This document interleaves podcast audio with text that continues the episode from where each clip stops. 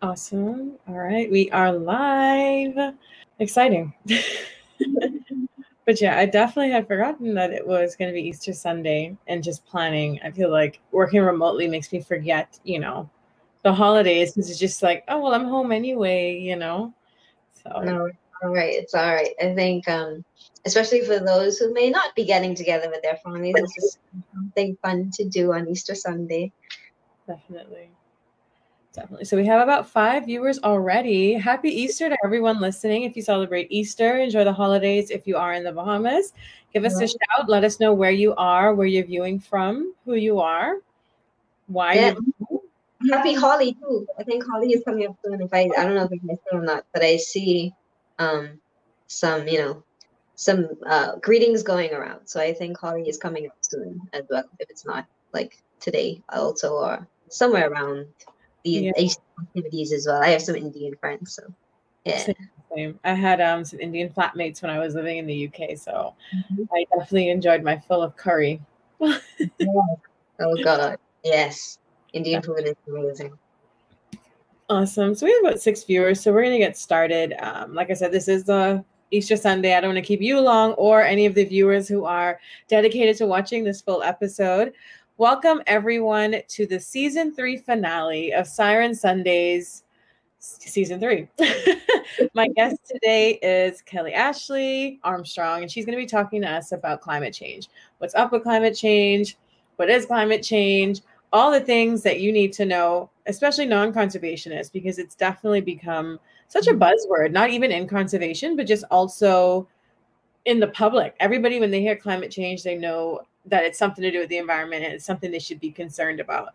So let us hear a little bit about yourself, Kelli Ashley. Let me know what some of your background is. Why did you pick to study climate change and all of the good stuff? Who are you? Oh boy, love that question. so I'll start all the way from the beginning. It was September 1st, 1989. Just kidding. but um, yeah, so my name is Kelli Ashley Armstrong and I am an environmental scientist turned climate and disaster risk management researcher. Um, that journey would have started, I guess, a little early on in high school.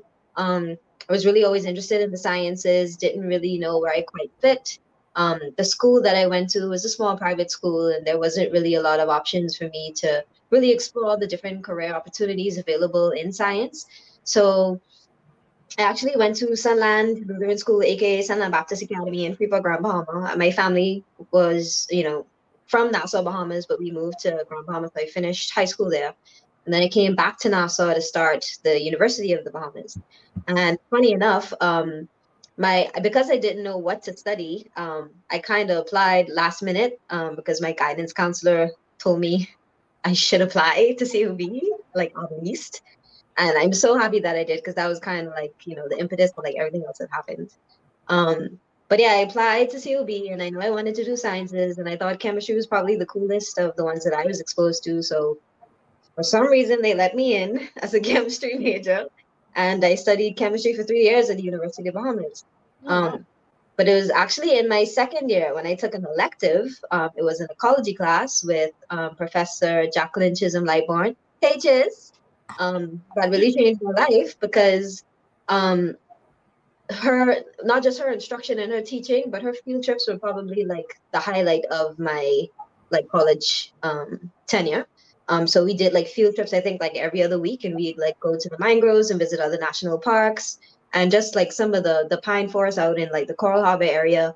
And I just really loved being outdoors. And I was like, oh, cool, I could do science outside. like I don't have to be in the lab to be, you know, the nerd that I really want to be. Like I can actually, you know, like engage outdoors and do cool field studies like in the bush and in the ocean and I that was like my first, I guess, realization that science was like so much more than just you know being in a lab or doing some sort of experiment, um, writing notes and you know things like that. So mm-hmm. that was. So at the time that I was actually a student at um, COB, then it's now UB. Um, there was a Marine and Environmental Studies Institute, um, and at the time it was actually um, ran by Dr. Kathleen Sullivan Sealey, who I'm sure most of us know and are very familiar with. So um, I actually got an internship there because I was interested in learning more about environmental science and ecology. And that was one of the institutes linked to the university that was doing research studies. There wasn't really any um, regular like marine biology classes or anything like that for me to get a little deeper into like the whole like broader environmental science realm of things. Yeah. As a so that was probably my best bet was to try to do some internships with Dr. Sealey, which I got to do. So that kind of allowed me to di- dive a little deeper into like the marine biology side of things, which is pretty cool because Dr. Sealey had a lot of things going on, still has a lot of things going on. Um, so she was, um, and I think she still is in charge of the coastal ecology lab at the University of Miami. So she had a lot of PhD students, um, Bahamian PhD students, switching back and forth, um, helping out with internships and different goings on under the university, as well as you know working in her lab, which is really cool because I got to benefit from that. So at the time that I was a student and doing an internship with COB MESI, we would have abbreviated as um, at the time Marine and Environmental Studies Institute. Um, I worked with um, some PhD students who were doing studies on lionfish and looking at different um, grouper spawnings, just looking at the landing. So we sort of were able to couple that with um, trying to establish a fishery database for the Department of Fisheries so we went out, I think it was like once a month around the full moon every month for the summer that I worked in. And we just looked at the difference in catch around the full moon of Nassau grouper spawnings. And then we sort of tied those landings data along with, you know, if anybody did any lionfish sightings or if they have any lionfish catch, we'd measure them as well. So we kind of killed two birds with one stone, helping like two or three different PhD students with their data for their studies, which was really cool because yeah that, I never really got to be like firsthand involved in any sort of research, let alone like, you know, PhD research. So that was very cool and very exciting. And again, I'm like a sophomore um, college student. So that was, that was a pretty big deal. Um, when I put that on my resume, everybody was, you know, that's, that's a pretty cool thing to be involved in sophomore year, right. Of, of yeah. college as a chemistry student doing marine biology. What led you into that? So yeah. So I like to tell that story too. Um, so yeah, obviously I would have decided, okay, for real, like I'm gonna do environmental science. Um, so at the time, the chemistry thing, um, there was only an applied um, of science degree at chemistry um, for chemistry at UB anyway. So once I finished the program, I would have transferred all of my credits to uh, University um, in Canada. So I was exploring different options to study environmental science. The Small Island Sustainability Study School was in a thing yet. This is back in you know 2009, I think, when I left uh, COB. So I sorry. I started COB in 2009. Yeah. yeah. So cool. So yeah, all the cool things happened after I left. No, I just don't. But no, I, I I wish I wish right. Or else I would have stayed a little longer. But no, it's cool. Um, I'm still connected to to the to um to everything that happened, and I'm glad I got that experience. Um, but yeah, so I, I, I transferred my credits to Acadia University and I studied environmental science there. And while I was there, I also got very involved in student life. Um, so I guess just sort of being known in the student community, I always got, um, I guess, recommended for different opportunities. So the first thing I remember doing um, that was like not curriculum related was going to this youth leadership conference for sustainability. So we had to travel from Wolfville, Nova Scotia, where my school was, to um, Guelph, Ontario for this weekend long conference. And there were only two students um, from each, selected from each uh, university in the Atlantic Canada to go to this conference. And I was one of them. So I was like, you know, really excited, super excited. Um, so that was fun. And I got to learn a lot more about um, sustainability, especially from like the circular economy perspective. So that really opened up my eyes a lot more. So that's kind of, I guess, where the whole sustainability thing became like very real for me. So that was really, really cool. And I and when I went to that conference, I was in the water group. So I got to make a lot of connections about the water system and, you know, people and education and all the different opportunities there are to just sort of close that loop. So that was really cool. And then I came back um, to the university and I started um, getting more involved in the environmental science students organization. So it's basically, you know, leaders from my cohort um, that were, you know, my fellow um, peers in my program. Um, they had their own little organization, and I became an executive of that organization. and I graduated from Acadia in 2012. In 2012, and then I came home and I was looking for a job everywhere, and nobody wanted to hire me. the struggle. So, yeah, so I was like, okay, um, this is real. Like this is I did not plan for this to happen. Like I came home with all this energy, and I was so excited, and I really wanted to, you know, push some of my like ideas about sustainability and a lot of things just didn't go as happened so i was really back and forth between um, grand bahama and new providence looking for work like i got offered a lot of internships but at that stage where i had so much energy i was like and like i couldn't fathom like sitting through something that i wasn't certain was going to move beyond like a few months you know like i wanted to work i was ready to work right so I was like, okay, these people aren't taking me seriously. I'm just gonna go back to school, and that's what I did. So as you are aware, um, Bahamians Educated in Natural and Geographical Sciences is a really awesome group that posts a lot of opportunities, beings as we abbreviate it on Facebook. Um, they post a lot of different opportunities for people to, um, you know, expand their career, um, different scholarship opportunities to go off to school, and that's pretty much where I found mine. So big ups to Lino, founder of Beings, um, for starting that group because again, that was definitely a huge milestone in in my path. Yeah. Um, so I, so yeah, there was an opportunity posted there um, for the Climate and Society program at Columbia University, full scholarship. I saw that it was in part sponsored by the International Federation of the Red Cross. So I immediately picked up the phone and called the Bahamas Red Cross Society here to see if they knew anything about it. And they didn't. They encouraged me to call, you know, I guess like their headquarters or just call the school, right. which I did. And I was actually able to find somebody who was able to talk to me and tell me about the program. They needed like, you know, all these requirements that I did not have. Um, mm-hmm. But I was like, I'm degree and I'm really smart and I really have the will and the drive, you know. We're like, okay, you know, send in all of your requirements um, that you do have. And, you know, of course, I had to write a compelling statement for them to uh, to accept me into the program. But at the end of the day, yeah, that, that worked. Yeah, that worked. So a year later, on the anniversary of my graduation from Acadia University, I got accepted to Columbia University for my master's program. So that was a big deal. And um, super excited. Um, that program was a year long, so no breaks. It ran straight from August to August. And then I was required to do an internship um, for the last few months. Um, so that was really cool. I studied climate and society, which is really just in, studying impacts on climate and society. And you do a lot of um, courses where there's a lot of flexibility in the program. Really, it's a Master of Arts program.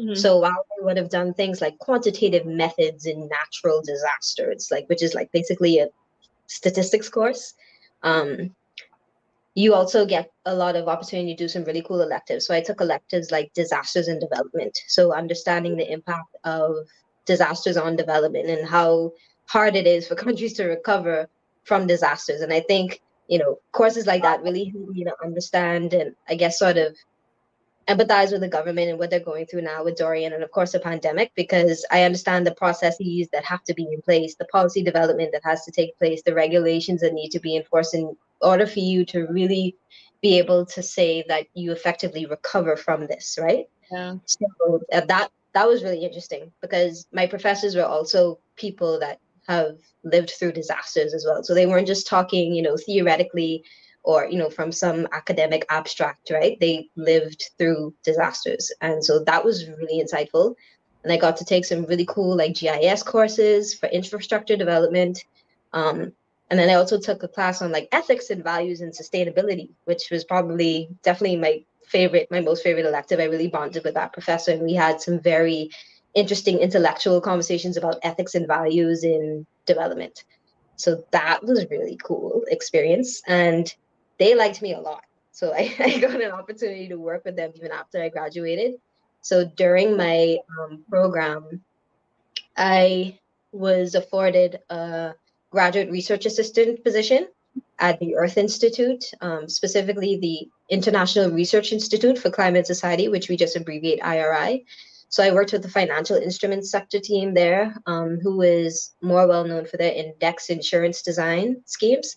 Um, but I actually worked on putting together this database on forecast based um, disaster preparedness in the Caribbean.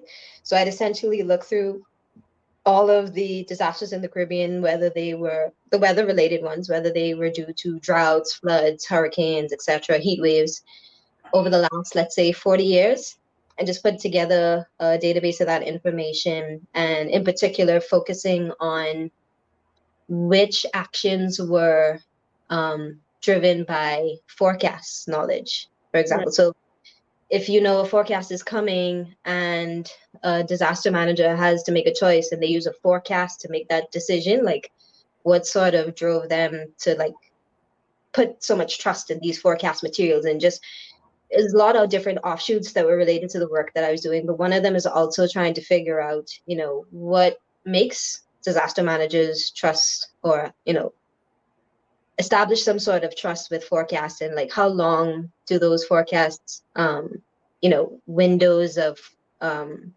of forecasts like have to be? So for example we usually rely on weather forecasts when we're looking at hurricanes. We say okay the hurricane is here. We have this nice forecast cone over the next couple days and we can say okay so this is the path that is going to take and everybody sort of understands right now like what a forecast cone sort of means.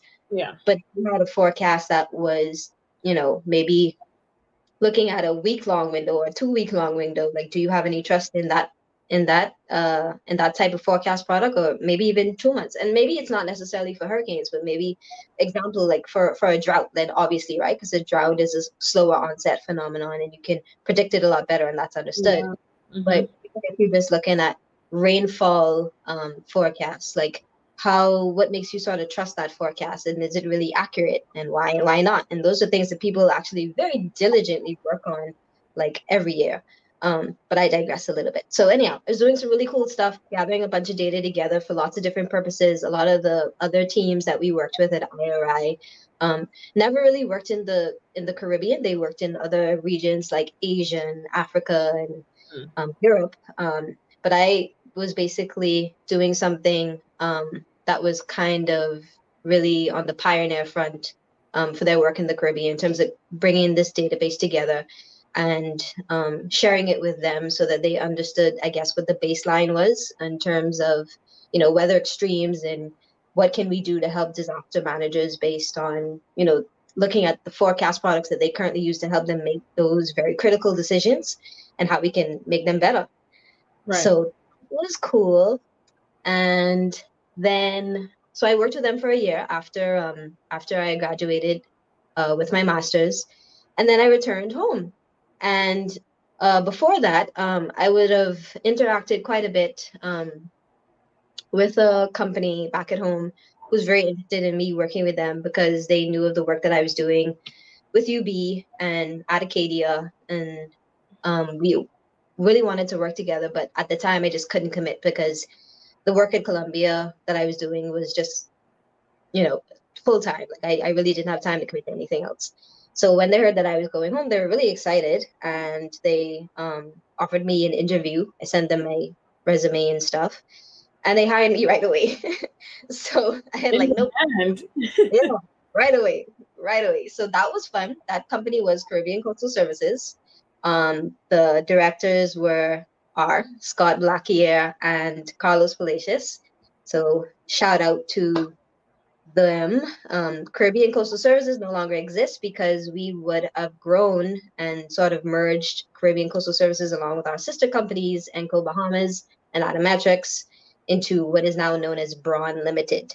Right. So I still work with that group, and it's been five years now, going on six years that I've been with the with that group. And I was originally hired as an environmental scientist, but then they found out about all of my other skills, and now I'm a project manager for the group of companies. but I still, I still do quite a bit of environmental field work. Um, we have a whole environmental team now. I was the first environmental scientist that they hired. They were mostly engineers.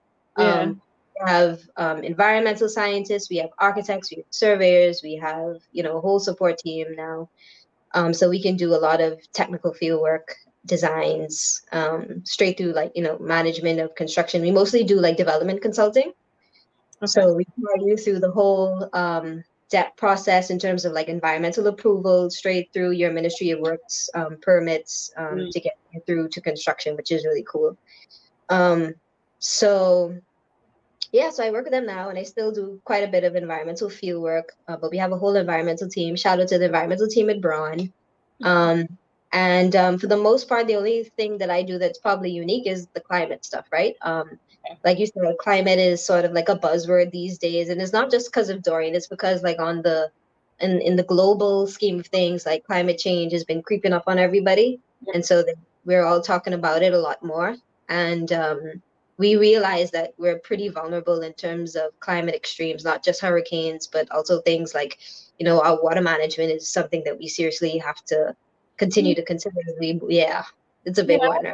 Yeah, we have to consider moving forward, understanding that even that resource will become severely affected by climate extremes, not just climate change, but even just climate variability, right? Like yeah. things like happen, you know, on a regular basis, depending on, you know, what climate phenomenon is happening. Um, mm. But yeah, so those are things that we have to look at, and the government is is definitely catching on to the hints from the global community. You see, well, from my work, I can tell, right? They're, they're catching on to a lot of hints from the global community. You see a lot of these infrastructure development projects that come from um, ministries like the Ministry of Works when they send out tenders yeah. um, to do different like consulting work which is the type of tenders that we typically um, respond to at Braun, um, you see them requiring climate risk and vulnerability assessments. And so that's the that's the type of, of projects that I'm typically involved in. And they're typically um, transport infrastructure projects, but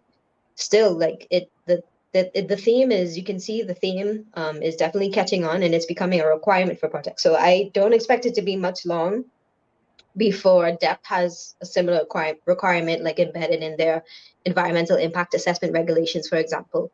Um, yeah. So yeah, it's just I guess a little bit on my on my path and my journey. Um, and it's really interesting because you know I never really set out to do to be in this niche. Um, mm-hmm. But I had pre- a pretty exciting journey to this point, and you know it it continues. Yeah from chemistry to climate change. Yeah, why not? of our viewers, because like we said, you know, climate change has become this buzzword, and I oftentimes think that people don't really understand, you know, what that means because we shifted from saying global warming, which of course was wildly inaccurate to say. So, can you just quickly for the audience and even a bit for me, what is climate change anyway? What is it? Sure. So, based on our industrial activities, which are mostly fossil fuel based, we have increased the amount of greenhouse gases in the atmosphere to the point where the layer, the natural layer of greenhouse gases in our atmosphere is becoming thicker and thicker over time, which is not healthy because the thicker it becomes, the more heat it traps, yep. which is why we at first called it global warming, right? Um, but the reason why global warming, we can't say global warming um, all the time, right? Um, the impacts of global warming is climate change because some places aren't necessarily going to get warmer. Some places are actually going to get cooler, right? Mm-hmm. And there are lots of other different impacts because of that, um, due to what we call um, teleconnections. Um, that's what we uh, a phrase that we use to describe the relationship um, between the ocean and the air. Due to atmospheric teleconnections, the ocean absorbs a lot of heat from the atmosphere. And so we see a lot of impacts in our oceans as a result of that as well. Of course, in the Bahamas, the top or surface layer of the ocean has always been very warm. Um, but the deeper you go, obviously, the cooler you get. And that's provided a lot of relief from marine species from heat stress. Um, yeah. But when you think about sessile organisms like corals that can't move, that top layer of the water is becoming hotter and hotter as the air becomes hotter and hotter. And they can't swim to deeper waters like the fish can to get relief from heat stress. Yeah i like i listen i love that term teleconnection. I was like teleconnection okay. Yeah, when you said it i was like teleconnection. Yeah yeah. I trust me from the first day i heard that word i've used it ever since. I like that word. Or phrase rather atmospheric teleconnections so um so yeah, like for example, our corals they become bleached, right? Because yeah. that's what they do when they're stressed out by the heat. And unfortunately, just like a person, if you keep getting sick, you're really vulnerable to death, right? Because like how often can you become sick and ill before your body just, you know, you don't really have much defense right. anymore. Yeah. Your body just becomes weaker and weaker until unfortunately you die. So that's what we're seeing happening with a lot of our corals. Reef death is becoming, um, unfortunately, observed more and more. And um, that's not good because we know coral reefs provide a host of environmental benefits, cultural benefits, um, economic benefits, and yeah, it's a it's a real serious thing. It's very saddening when you really think about it because you know you have to also think about like what's the alternative. Being in a small country from the Bahamas, we know we don't have a lot of industrial activities, um, even though a lot of our habits and practices sort of contribute to the issue. Yeah. Um, because you know we depend on a lot of imports, and a lot of our imports are fossil fuel based products like our plastics, which thankfully are banned now, but you know still there. You know we are really heavy on like you know our fossil fuel ran cars, right? Everybody has a car. Like you can pull up to the average house where you know children probably still live with their parents and they're like six cars parked in the yard right like we don't we're not big on like ride sharing and things like that but those are things that can help right reduce our um, emissions because they are calculated right like we submit reports regularly to the un about our impact on this global phenomenon i don't but, think people know that you know i think a lot of Bahamians feel like you know we are an island right? When it comes to the global scale on things like who are we really being held accountable by you know? And, and it's funny that you say that. We're sending reports to the un like yes, I, we, yeah we're a member to a few of the conventions and treaties including the un convention framework convention on climate change. And as a member of that treaty we have to produce reports on these things um, but again, we we understand that even though our contribution is not great, we unfortunately suffer most of the impact. Right.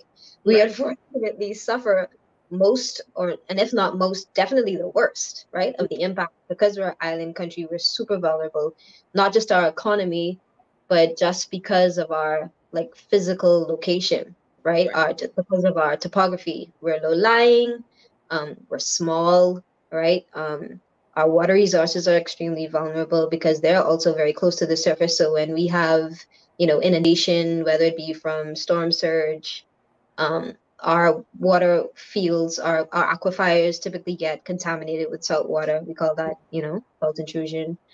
Um, so yeah, we have to be very careful about how we plan for sustainable, resilient um, development understanding that climate change is just going to be an issue as years go by that's going to become worse.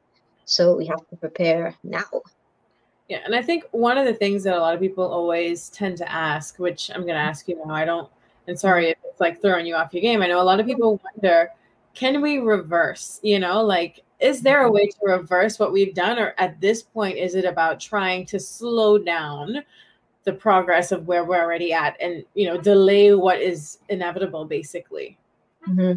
like when you say reverse you mean reverse the impacts or reverse in terms of like go back and do like things that are more sustainable in terms of you know our habits and practices like things that we weren't doing before industrial times like just don't do them anymore See, well, and you know what? I guess so both, right? But initially, yeah, that whole reversing the impacts. Like now that there's so much greenhouse gases, can we take greenhouse gases back out the air? Like, what are some of the things that we can do to, you know, because what climate change mitigation, right? Like to now mm-hmm. start like lessening the impacts that are already in place. Right. So I guess yes, yes is the is the short answer. We can unfortunately, I'll just start with the bad news first. There's yeah. a lot of uh, climate change in the pipeline, which means that based on the things that we've already done to our environment, yes, Lindsay, it is I'm coming. Restoration is key. Um, but yeah, based on what we've already done, the harmful impacts that we've already done to the environment, there's a lot of things that are in the pipeline, a lot of impacts that are in the pipeline um, that we won't be able to reverse because it's already done, right? In terms of the amount of greenhouse gases we pumped into the atmosphere. It doesn't mean, you know, because we pumped out, you know, because we drove our car from east to west today, um, you know, that emissions are gonna reach the greenhouse gas layer tomorrow and we're gonna have, you know, coral bleaching in two weeks. It's not that, right? It takes a lot longer, right? Like the whole impact of climate change um, in terms of where we are now like this is over hundreds of years right? Industrial times are like from 1800s right? So this is hundreds of years of damage. Um, and it's only gotten worse as the population has increased and we've let unsustainable development just sort of run for so long.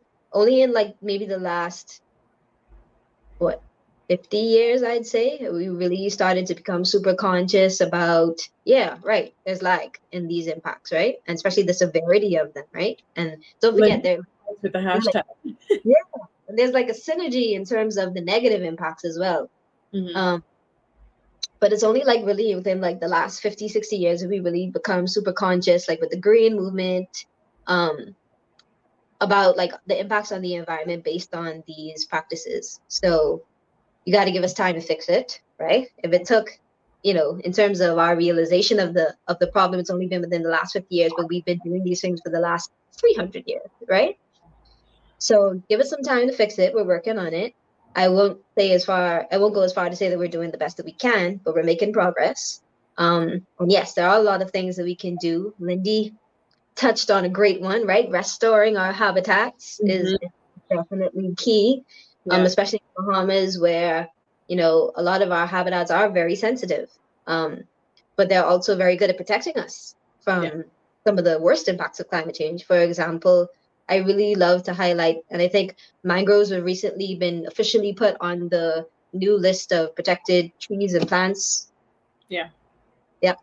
So mangroves are awesome, as everybody knows, right? No, um, yeah. Right? Um, and I love to highlight the story when people ask about like restoration and hurricanes and things like that.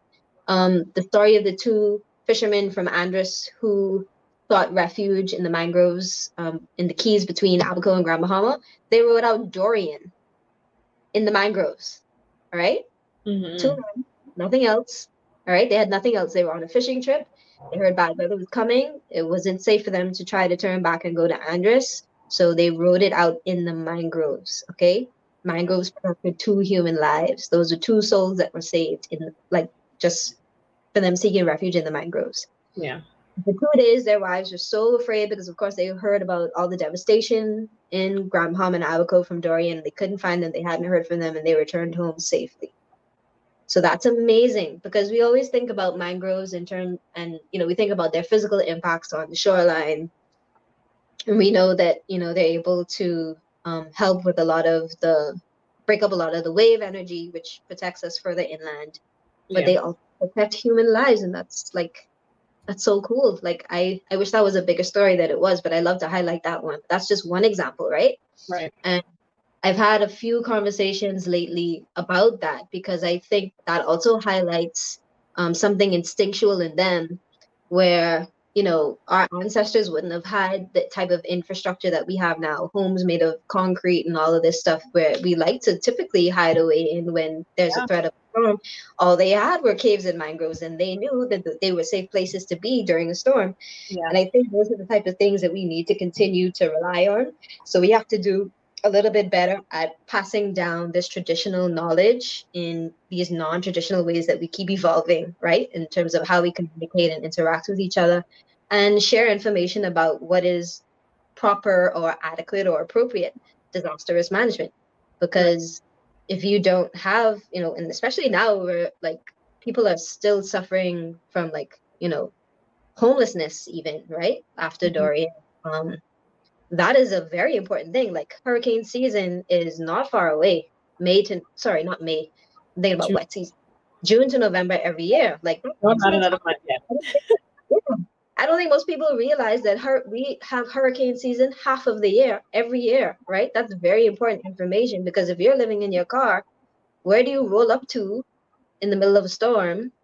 You know, like I'm not saying don't go to a shelter, right? I'm just saying you have other options because even shelters can become compromised, right? Yeah. Um, it's it's good to know that your natural environment is able to protect you if you need to, right? So we have to make sure that they're healthy, and a lot of them are not. So that's where these restoration projects um, come in. That's why they're so critical. I see some questions coming in. I'm gonna them about water quality and freshwater systems. How can sea level rise, storms, and climate impacts be mitigated? Thinking of Grand Bahama, and how can we build back better to protect freshwater? When Mallory lived there, she used to drink the tap water through a Brita filter, but a lot has changed. Water is life. So, what can be done? How can we build back better to protect the freshwater resources? Sure. So, one of my mentors um, is um, John Boleg, um, who is a long time uh, consultant for the Water and Sewage Corporation. Shout out to John. Um, and I know that he's worked on a lot of different projects um, where we're trying to make our water systems a lot more resilient. Obviously, this wouldn't apply to Grand Bahama because you have the Grand Bahama Water Company um, in Grand Bahama, but of course, um, if it if it works and it's applicable, then by all means, this is something that we should scale up, right? right. Um, but one of the things that they did was they actually raised the elevation of their wells. Um, and they got some funds from multilateral organizations, development organizations to assist with that project. Uh, so here in Nassau, that's one of the things that they did was elevate the wells so that if the area where the wells were became inundated, they didn't necessarily have to become flooded or contaminated where the water actually wow. went down, the salt water contamination actually went down the well to infiltrate it. So that's something simple, but again, it's super critical to protecting our fresh water resources. And then again, even when you think just about the installation of those wells, especially if it's in a low lying area, which most of the Bahamas is, right? You would want to elevate that area and make sure the mouth of your well is also elevated. So right. things like um, when we just think about accessing the resource and elevating the water isn't just about the flooding, but it you think about the intrusion, it gives it a lot more time um, to trickle that water down naturally through the soil and other um, matter on the ground into that resource. So you protect it for a little while longer as well, right? So that's just one simple thing. I'm not a water systems expert, but I know that you know things are definitely definitely happening, mm-hmm. and uh, when and that's just in terms of the the natural freshwater resource. But we also have to get a little bit more serious about conserving our water. Like I know again from the perspective of water and sewage, um, and just hear them talk about their issues with um, our consumptive behaviors with water. Like we act like it's a free resource because it was for a long time. Like the Water and Sewage Corporation didn't really, well, they don't charge um, consumers like full the actual price for water. The yeah. government subsidizes it extremely heavily. Mm-hmm. So because we're not paying a high water bill, because we're not paying uh, actual water bills, because the government is paying a pretty hefty part of it, we don't really appreciate it. Of course, that's environmental economics. I don't know if you know just a, paying a higher bill would make us appreciate the resource a little bit more, but for those of you who may not know that and you can appreciate that connection, maybe you will, right? Yeah, because I didn't know that. I yeah, no idea. Yeah, water is a scarce resource. Like that's not pretend it is, and it mm-hmm. takes a lot of energy to clean that water. Um, yeah.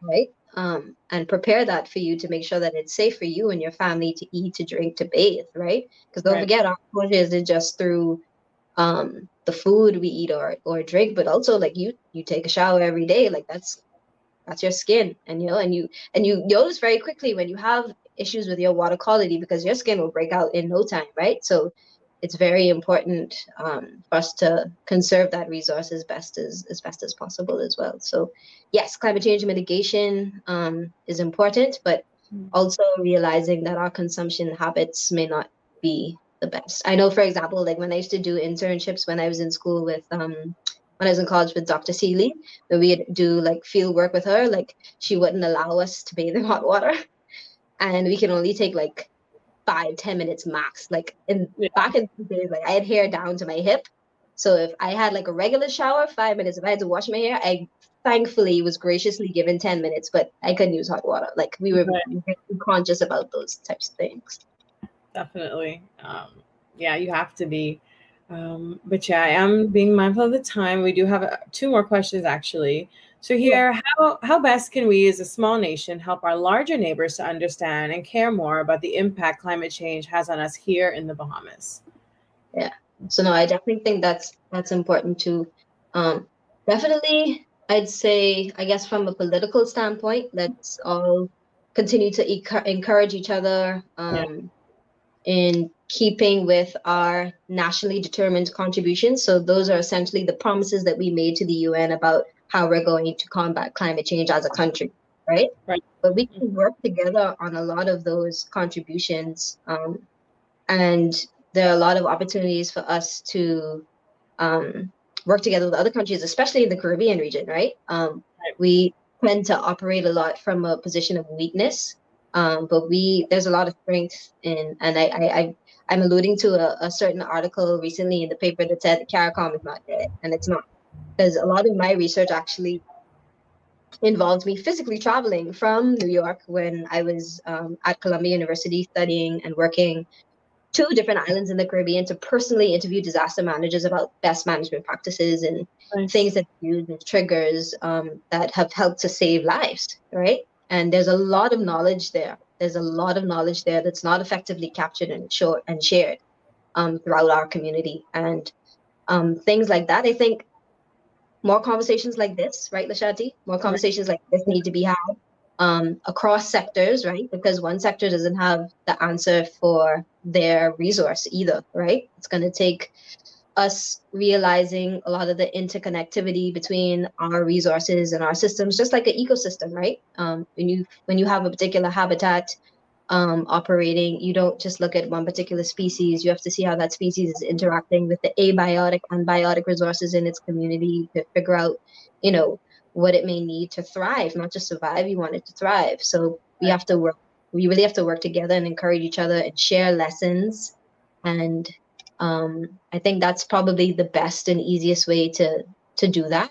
Um, we have to share more. Like a lot of us, we tend to withhold a lot of knowledge and data and resources, and that's not cool. It's not cool at all, right? Like we pay for a lot of, we pay for a lot of resources, um, and still don't get to a place where, you know, if we actually were able to like pick up the phone and call somebody um, who had that information, they would just willingly give it to us if it was in their power to. Um, so to, I think we have to revert back to to to, to, to things like that. Um, just being able to communicate with each other a little bit more openly and willing to share data and other resources is going to be extremely, really helpful. Yeah, and there's Karen agreeing. so I do see uh, there's another question, but before I get to that one, because I had a similar question for you um, one of the things that I wondered, or maybe mm-hmm. I can tie it in, because this person's asking, how can people get involved, right, with with companies and mm-hmm. organizations who are doing this type of work? Um, how can someone like myself get involved with with or directly with like companies or organizations that work to raise awareness or counteract the impacts of climate change? Any advice for persons interested in a postgraduate education in environmental science or management? Absolutely, lots of advice, man. Like, fortunately, because I've been first because I've been able to work with so many amazing environmental scientists, mm-hmm. um, I guess other like professionals in the community here in the Bahamas. There a lot. There are a lot of opportunities actually, right, to get involved in that type of work. Um, there's a lot of things going on, not just like directly, but also indirectly that tie in with um, climate change. Um, so I can start with some of the indirect ones. A lot of our nonprofit environmental organizations, whether it be Bahamas National Trust, the Nature Conservancy, Friends of the Environment, like name it, like they're doing, they're all doing something. Um, and they have programs that are being run that are funded by international agencies or just nationally and internationally um, persons. Um, that will tie into their themes of climate change and just overall sustainability and conservation. So if you're interested in working with them, I definitely say reach out. Sometimes opportunities are not always advertised, but it's always good to just make sure that you're on their radar. They understand what your skill set is and just shoot your shot. You know what I mean? When opportunities come up, you'll be the first on their list, right? Um, but yeah, definitely reach out to those organizations. They're always working on something very cool and interesting. If you are really, you know, interested in that type of work. Um, and um, also like volunteer like if you have the time of course um yeah. you don't necessarily have to jump right in in in terms of like working with them there may not be the opportunity for that at that time but again yeah. if you they're familiar with you and your skills and they understand the value that you can bring. As soon as there's an opportunity you'll be the first one in line right? Yeah. Yeah definitely volunteer definitely um i mean give them your money too right? Like they need money.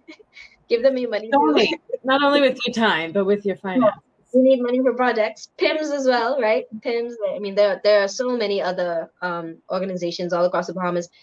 Cc bahamas right? Cat island conservation institute is probably the newest one on the block. Yeah exactly karen this is what i'm talking about exactly um so but yeah they're all doing really great amazing work um and then we all know um CC Bahamas um, is also run by you know young marine explorers. Um, they do a lot of community and citizen science um, mm-hmm trips and activities. And I saw recently in a recent article they're going to start certifying community scientists, which is amazing because I'm huge on certification. So make sure you check out. Um, yeah, it's really important for your like professional development, right? Um, and it's easy for people to recognize you like that. But yeah, man, like I've worked at BNT. Um, before I I had like a little stint between um, being at the College of the Bahamas and Acadia University, I worked at, at the Bahamas National Trust as an education officer, assistant education officer, and I got to travel with them and help out with workshops in Family Islands. I had an amazing time. I was only there for like two, three months, but amazing experience. Um, yeah, absolutely. And um, I've worked with a lot of local professionals on different projects with Caribbean Coastal Services. Yes, exactly. Hey, Lindsay. That's where I met at, at BNT. Same. Yeah, exactly.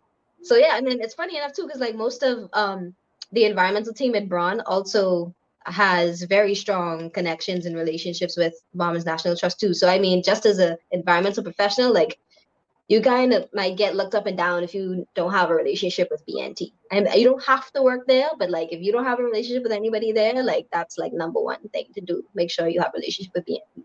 There's a lot of great resources there, pers- in person, yeah. just you know, projects, programs. Mm-hmm. Yeah, but that's cool. Um, and then also, what what we can do, like, I know it, it seems like such a daunting thing because climate change is like you know this global existential issue that everybody has to figure out how to deal with. But again, we don't have to do with it on our own. There's yeah. a lot of resources out there. Um, we can synergize synergize a lot of you know activities that we're doing um, for example, like one of the things that I'm involved in right now, um, I was selected to be a climate ambassador by the Global Youth Climate Network for the Bahamas. So that's cool and fun. We're actually preparing right now a position paper on climate action. So this is basically like young people from all over the world are putting their voice forward in terms of what they think the world should be doing in terms of climate action. And while that may um, sort of help to build on, you know, again, some of the nationally determined contributions from other countries. It's also going to come from, you know, just their own ideas as well, which I think is awesome and amazing because we've proven over time that, you know, we we understand the issue and we understand what needs to to happen in order for it to be addressed. And we understand that in terms of the political movement it's not fast enough. And so we're putting our voice there and we're demanding a place at the table and we're going to take charge of some of that responsibility understanding that you know the older generation is passing this buck on to us but we don't have to accept it as is. We can actually do something about it.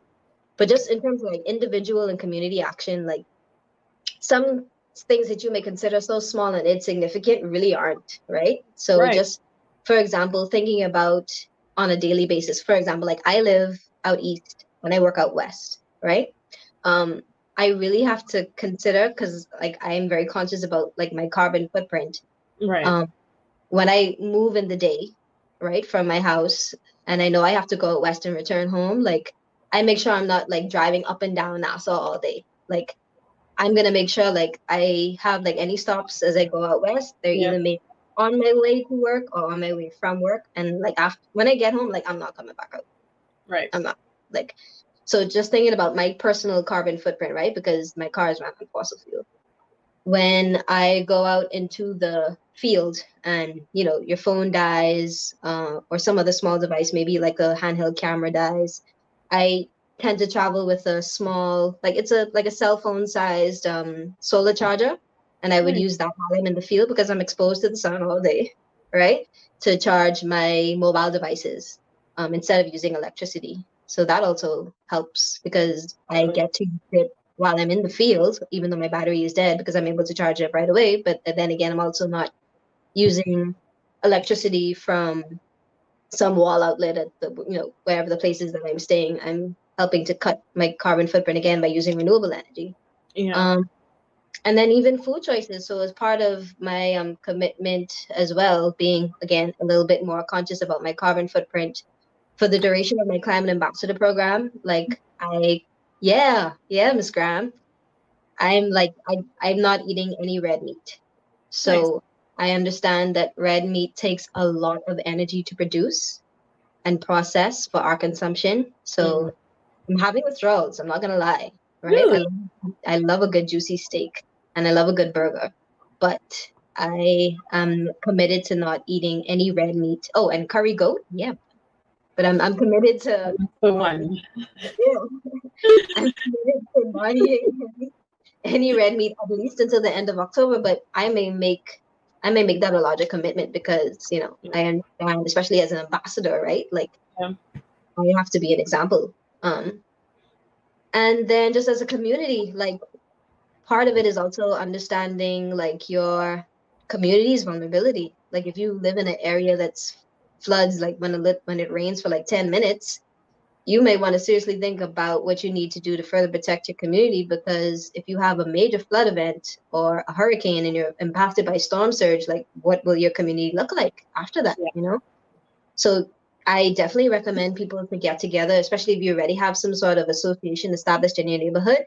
You can use that um, to build some sort of um, responsible climate action activity. You can plant trees in your community. Um, if you have a park um, you can call up Bahamas, uh, is it Public Parks and Beaches Authority? I'm sure they would you to plant some trees on the park, you know, just organize an activity with them. Um, and um, also, you may want to think about um, like your storm drains. I think another lesson that uh, stood out from my interviews with disaster managers across the Caribbean is that we don't clean our storm drains as often as we're supposed to throughout the year. They get um, clogged up by a lot of debris that's you know from the street, and then mm-hmm. when you have flood events and storm events, that debris is obviously um, hindering the water from collecting into the storm drains. And that's why a lot of our communities end up being flooded. So that may be something worthwhile to do. Yeah.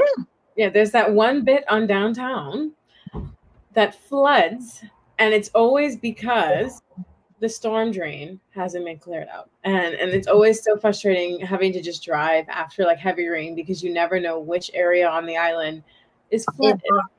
Yeah, exactly, precisely. So, yeah. so things as simple as that is putting our storm drains on a regular maintenance schedule. But there are private companies that will come and clean it as well. So maybe that's something that you know your neighborhood association needs to organize. And then obviously as well, you could also think about preparing an adaptation plan. There was this organization called um, CARIBSAVE. I don't think it exists anymore, but it's tied to some to the, the Caribbean community as well, CARICOM as well. But their resources yeah. are still available online. They've developed um, climate change adaptation plans for communities in Abaco, I think a community in Abaco, and I think there's another uh, family island community. But that's something that you can do together. And if you need guidance, you can of course call me. But I'm gonna, I'm, I'm, I'm sure like that you know, the, those are the types of things that we can work together on with people like CC Bahamas, right? Um, but that'll be a fun exercise and i'm sure i can get you know a lot of my other fellow environmental scientists involved in um, and we can come up with a with a plan for your community to help protect it against some of those those impacts like and again it's not just about climate change but the variability right um, climate change impacts are going to be a little bit more slow onset when you think about things like sea level rise right but yes it is the due to the impacts of climate change, we are seeing more frequent, stronger hurricanes. We are also seeing drought, right? That's another creeper um, that people yeah. may not be so aware of, which is why noted before we have to protect our water resources as well and be a little bit more mindful about how we consume them. But yes, these things are always going to be relevant. Um, yeah. So you know, let's let's start working on them. For sure. So what would it what would be your like if you were to give like Bahamians or even just youth that one liner or two liner, what would be the key advice that you would give them so that they can, I guess, start the change, right? In in helping the country work against climate change. What would be that one piece of advice you would give? Do it afraid. Can you elaborate? Do it afraid. Climate change is scary and a lot of people are sort of, you know, their reaction is, is, is like frozen when they really begin to understand and appreciate the impacts and the severity of the impacts and what that means for us as a small island country. That means we're going to lose a lot of our resources, a lot of our cultural resources, a lot of, you know, the benefits and things that we're used to.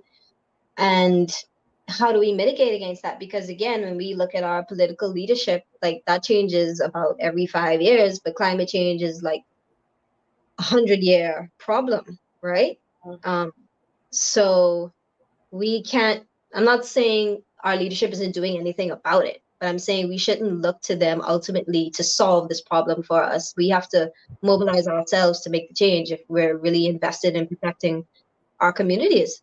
And so there is something that you can do about it. Um, but again, there's strength and unity in in numbers, right? So let's get together. Let's come up with some plans for our communities, and yeah, we have to do it afraid. Like being frozen by fear is not an option because we don't know when the next Dorian is going to hit, right? Yeah. So we just have to do it afraid. There's inaction is not an option. It's not an option. So we have to do everything we can now. That's that's actually really good advice. And I think there are a lot of people who aren't afraid yet but at least having conversations like this can spark the awareness right like to get mm-hmm. people aware that this is not just some distant far away thing like like you always say not well, always like everyone's been pointing out right dorian is a classic example of how we are gonna we're on the curve of starting to get these types of storms that mm-hmm. Are awful and if we don't try to start making steps then our children, grandchildren, and their grandchildren are going to start suffering more storms like this. So, by making small steps to big changes in your daily life, you can help everyone, the country, mitigate against climate change. So, I definitely am so happy that you took some time out on your beautiful Easter Sunday to chat with me. Definitely have to bring you back for some more stuff because you were starting to give some really good advice that I think you probably have a lot more. So we definitely need to have one on like practical, sustainable living tips to help mitigate climate change. Um, but yeah, this is this is great. I'm really happy that I got you here to talk about some of this stuff. And I don't think there are any questions. Um, nope, I don't see any questions. Did you have any other final thoughts that you wanted to give to our audience? Sure. So I just wanted to just let everybody know I am working on some projects with the government right now, um, and there is some progress being made with Dorian in terms of the recovery. I'm asking everybody to be patient because I know where everything was sort of wiped out in one to two days, we sort of want everybody to work with the same urgency. And it's not that we're not; it's just that there's so many things that have to be put in place appropriately, right, to make sure that God forbid, if we have to experience something like that again, we're in a better position than we were before when it happened, right? Mm-hmm. So just reminding everybody to please be patient. These things take time, but policies are being developed, right? Regulations are being put in place, and we are going to, you know, quote unquote, build back better. Like yeah. we're committed to that. I know for sure. Like my team at Braun, we're, we are committed to that, and we're gonna we're gonna do our part to contribute and make sure that the Bahamas is prepared. That is awesome. So thank you so much again. You know, you were my season finale, and I think this was a beautiful episode to have as that season three wrap up. Um, so yeah, thank you for taking some time out. Thank you to everyone who's been watching and tuning in all season, and even for this last one, because you could be doing anything else today, especially today, but you chose to be here and watch this episode with us. So thanks for tuning in, and remember, it's not ocean I'm, I'm like messing with my thoughts now. The ocean isn't what separates us, is what connects us. I will see you all back here again in about a month for season four, which will be a special edition. So stay tuned and keep up with all of the great things we are doing. Like some cleanups are coming out. You know, April is Earth Day is coming this month. So this is Earth Month. So stay tuned for a lot of great things that myself and Kelly Ashley will be doing. And have a wonderful Sunday. Bye, Bye everybody.